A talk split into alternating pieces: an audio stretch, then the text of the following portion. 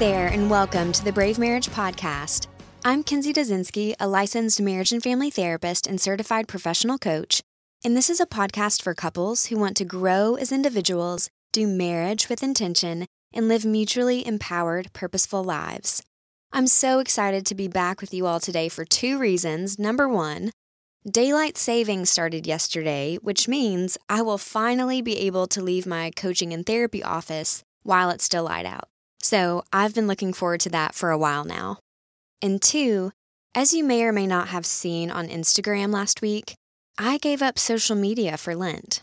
Now, if you're curious as to why, you can check out that post on Instagram, but I want to be sure that you know that I will still be chatting with you every Monday morning or whenever you're listening in. But I will be off of social media throughout this podcast series on sex, so if you have questions or comments related specifically to this series, you're welcome to email me, kinsey at bravemarriage.com. Email is going to be the best way to get in touch over the next six weeks. And speaking of, I received an email from a listener this past week that said, I just wanted to send a quick note of thanks for choosing to talk about sex this month on the podcast. I can't tell you how meaningful it is to hear sex positive talk from a Christian perspective. Something I've really been trying to work through, especially these past few months, is overcoming the shame surrounding sex that I felt growing up in the church. This podcast this month is seriously a godsend. I've been trying to find a trustworthy resource to help break down negative messages that have been fed to me, unfortunately, through Christian circles about sex, in order to start rebuilding a positive foundation and mindset. I'm excited for the rest of the series and would appreciate any resource recommendations you might have. So, thank you so much, listener, for articulating what I know for a fact that so many couples in the church feel as well. And I'm working on compiling a resource list that I will make available to you guys by the end of this series. So, when that's finished, I'll be sure to let you know. And also, if you're finding this series helpful to you in any way, I would be so, so grateful if you would do one of two things. Either screenshot the show and share the podcast on social media, and or leave a rating or review on iTunes if you've personally benefited from this free podcast.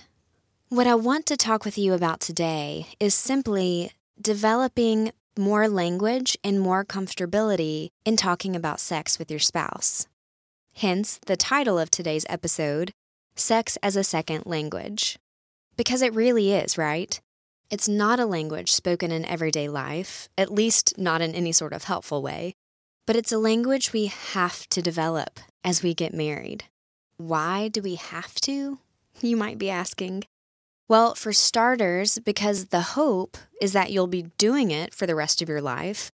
And if you can't talk about what feels good or where you're distracted or what's going on physically and emotionally now in your sex life, what will you do over time when your body starts changing? How will you communicate what each of you need when you're sick or pregnant or after you give birth? What about once you have children or once your testosterone or estrogen levels begin to decrease? See, it's important to begin getting comfortable now because as different life stages and ages occur, your sex life is only going to become more vulnerable, not less. And so you need a way to communicate. Along those lines, it's also important to develop a way to talk about sex now because of the habits, patterns, and dynamics you're establishing now. Okay, our sex lives and marriage are complicated. Not because sex technique is hard to figure out, but because we as human beings are complex. Like we talked about last week, we have the opportunity to experience sex on every level of our humanity.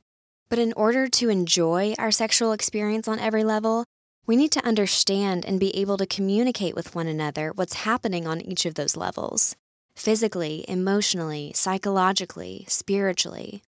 If we can't do that, we run the risk of reinforcing unhealthy dynamics while at the same time having no way to talk about it or work through it. And the last reason why we have to learn to talk about sex is quite frankly because we're grown ups, right? Why would we ever think that it's okay or appropriate to own our own homes, to pay our own bills, or to have diplomas or degrees for crying out loud, but use kindergarten level language to talk about our sex lives. Does anyone else see that as a problem? So, my goal today is to help you graduate from kindergarten level language as you talk about sex with your spouse to having more grown up conversations about your sexuality and sex life. To do that, I'm going to offer three simple suggestions of conversations to have with your spouse about sex. But before I do, I want you first to think for a moment about how children learn language. They don't study a textbook or worry about how things sound as they come out.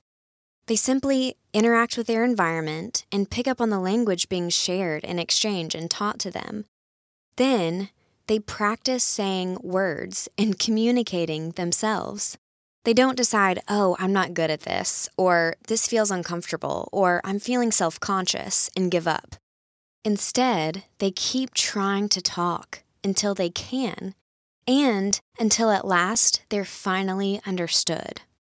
Okay, so this is the same heart and spirit and resiliency I want you to keep in the forefront of your mind as you practice using new words and having new conversations with your spouse. And quickly, this episode is brought to you by my free research based relationship quiz. Have you ever wanted a professional insider's look at your relationship? Well, I've created a short quiz that lets you in on the state of your relationship based on four different components of marital health. After taking the quiz, you'll receive an immediate score, plus, a description of your score will be sent straight to your inbox followed by one action step, next steps to take, and one prayer for your marriage. To get in on that free resource, just visit bravemarriage.com slash quiz. Again, that's bravemarriage.com slash quiz. Okay, conversation starter number one. Talk about the language your family used to talk about sexuality growing up. What words did your mom and dad use for penis or vagina or sex? Did they give nicknames or kitty names to male and female genitalia?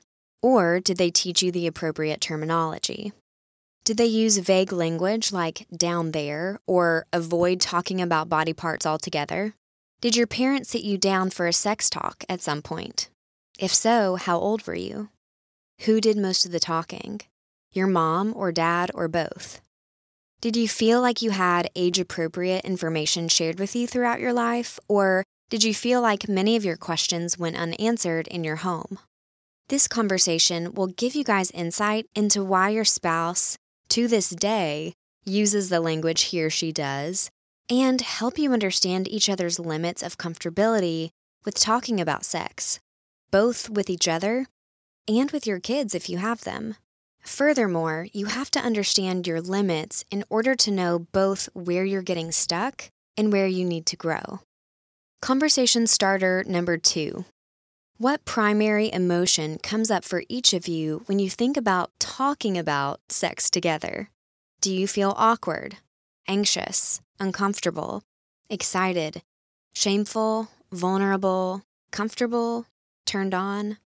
Then I want you to get curious about your spouse's response and ask him or her what's behind that emotion. What self talk is occurring as each of you thinks about talking about sex? What stories from your past influence your feelings today? This is important information for you to know about yourself and for your spouse to know about you. Because how you feel about your sexuality, or when talking about your sex life, is inevitably going to color both your conversation and your lovemaking. Think about it. If you feel ashamed about your body or your desire or your past, that's going to impact your sex life.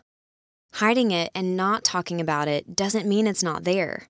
It simply means it's not being talked about. Therefore, you may be having sex, but speaking totally different languages and filtering your experiences through totally different lenses. And when that's the case, as it is for a lot of couples, it means that there's a disintegration of your intimacy and oneness that we talked about last week. So I'm asking you to be courageous and having this conversation because you're fully experiencing all the gifts of sex that we talked about last week depends on it. And conversation starter number three What topics have you been afraid to talk about regarding your sex life? Now, this is the bravest conversation of all because your responses will be deeply personal to you and deeply sensitive to your partner. A lot of times, when it comes to our sex lives or even our individual sexuality, we remain in confusion with these topics because confusion actually feels more comfortable than awareness, than naming the problem. Because if we name it, then we have to face it. And so we may have legitimate concerns about our sexual functioning or intimacy, and our frustrations are valid.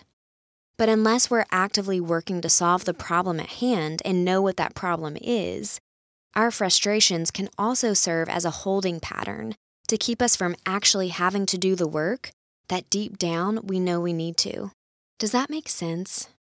So, with this conversation starter, here's what I want you to do.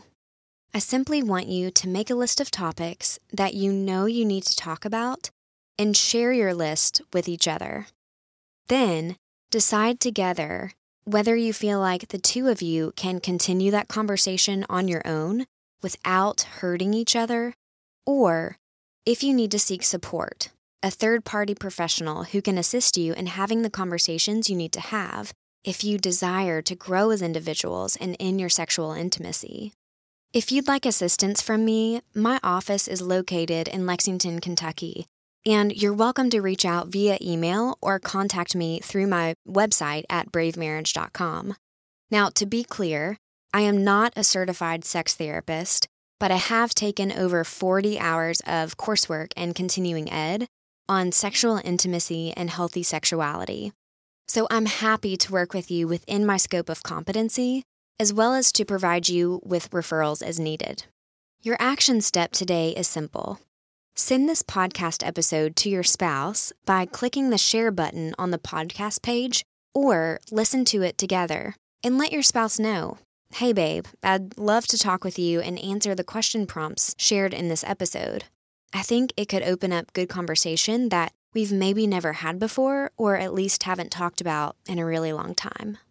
And my prayer for your marriage this week is actually the same as it was last week. And it may be the same throughout this series, we'll see.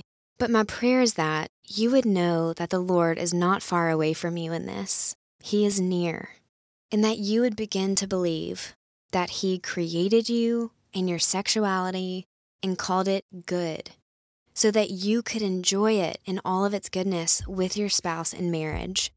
I can't wait to be back with you guys next week. Bye bye.